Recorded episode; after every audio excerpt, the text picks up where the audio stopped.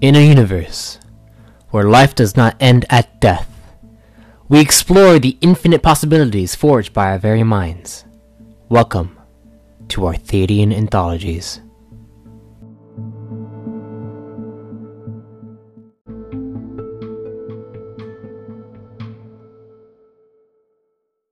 Greetings, fellow travelers and storytellers. Welcome to the Arthadian Anthologies podcast, where I, MS Arthadian, dive into the ever expanding universe I'm developing and the deeper meaning behind it all. Looking back at history, religion, and philosophy are two subjects that helped pave the way for humanity to reach a peak of morality.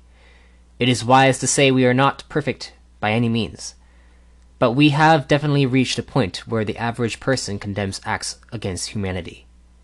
We may disagree on what constitutes an act against humanity, but still, we know there are lines that should not be crossed, or at least we can attempt to reach a consensus. When it comes to philosophy, it is difficult to shy away from the power structure that is in place and the morality behind it. So instead, let's dive into the philosophy set forth in the core, by the many remarkable individuals that led to the current beliefs to this very mark. As you may recall, back in entry 23, the nest inhabitants send their loved ones to the skies in order to gaze upon the stars, as a sort of ritual for them to be reborn. And as they do this, they speak the phrase in Canton, to be reborn. This concept of rebirth is the first philosophy we will dive into. The understanding of the core realms comes from being reborn. To live within the realms is to accept death in some way as you are born and then experience the rebirth process in one form or another. Sages of the past speak of this, but one most familiar was that of the grand sage Illumin, who sought to categorize the many ways an individual can be reborn. Being a pure Votonic sage, Illumin believed in the guardian order above all else. In fact, some of his writings depict the convergence and how it came to be. You can find an excerpt in the Core Realms entry found on arthadiananthologies.com slash codex. As time passed after the convergence, Illumin was seen as a prophet, but he felt he just saw things a little more clearly. It was at this time that he noticed a similarity from the realms that could not be ignored. In his scripture, known as To Live, to Die, to Be Reborn, Illumin gathered that each realm that converged has a path towards rebirth, and upon finishing said scripture, he presented his findings to the harborer. Illumin spoke. It is of historical prevalence that our rebirth into greater beings is acknowledged. Such reasoning for this acknowledgment is to prevent catastrophe along the same veil as what occurred not so long ago. We are not different in regards to the realms that have converged. In fact, I would argue we are alike in more ways than one. We have legends, tales, mythos that have spread about aliens we knew not the origin of, but came to accept such beings as our very own guardians. Such an example is that of Master Guardian VX215, who we now refer to as the Master Archivist.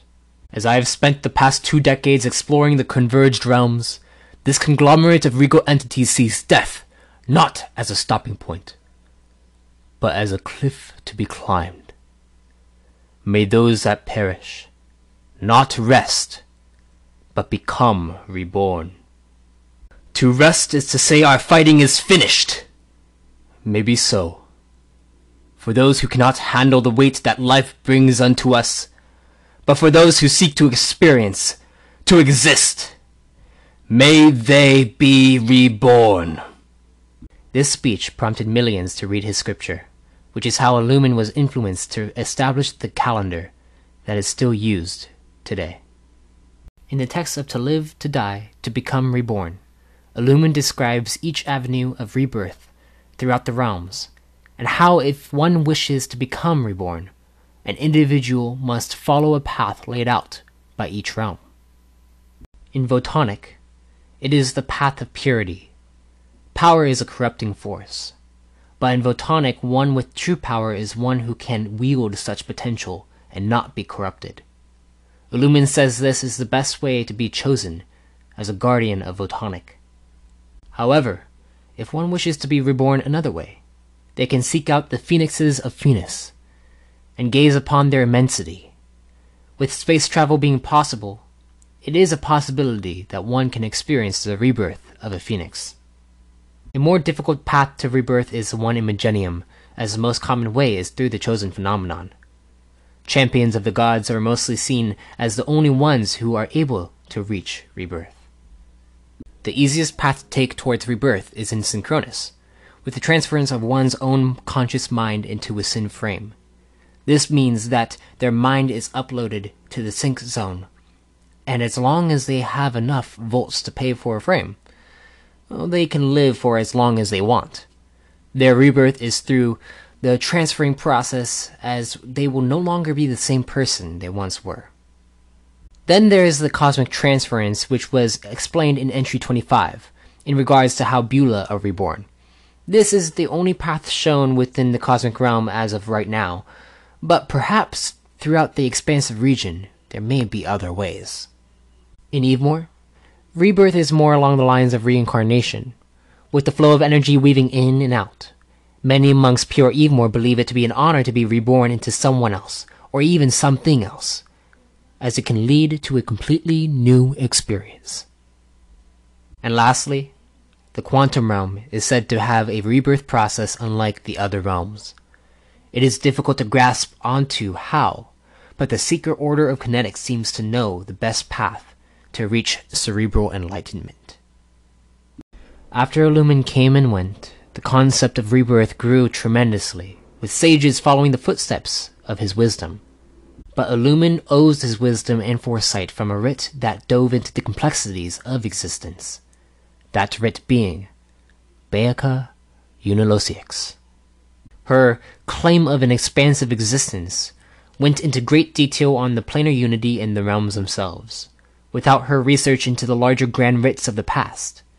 Illumin and the current belief of the core would be seen as a cult-like idealism, this belief is known as Zeum Mortex and is spoken of in sage circles. Since Illumin brought rise to it, sages of all kinds seek to understand what the writs had to say about existence. For a little understanding of Zeum Mortex, you can read about it in the Library of Gen Codex entry at arthadiananthologies.com. In the end, Illumin brought about the rise of Mortexian philosophy and the values that rebirth holds. Since then, Sages seek to expand said philosophy and understanding of the core realms. However, with the reset, much knowledge was forgotten, and the greater expanse of the planar unity is nothing more than a mystery as of late.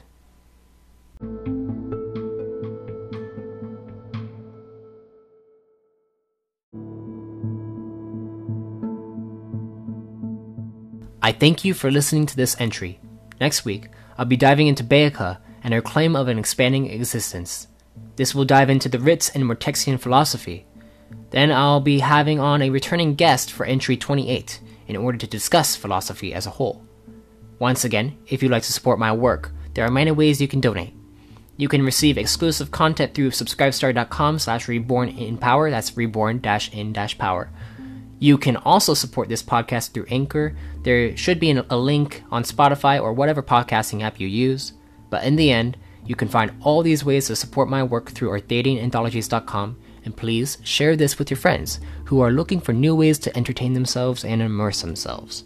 Until then, thank you again for your support. Be safe, stay safe, and if death comes to you, may you be reborn in power.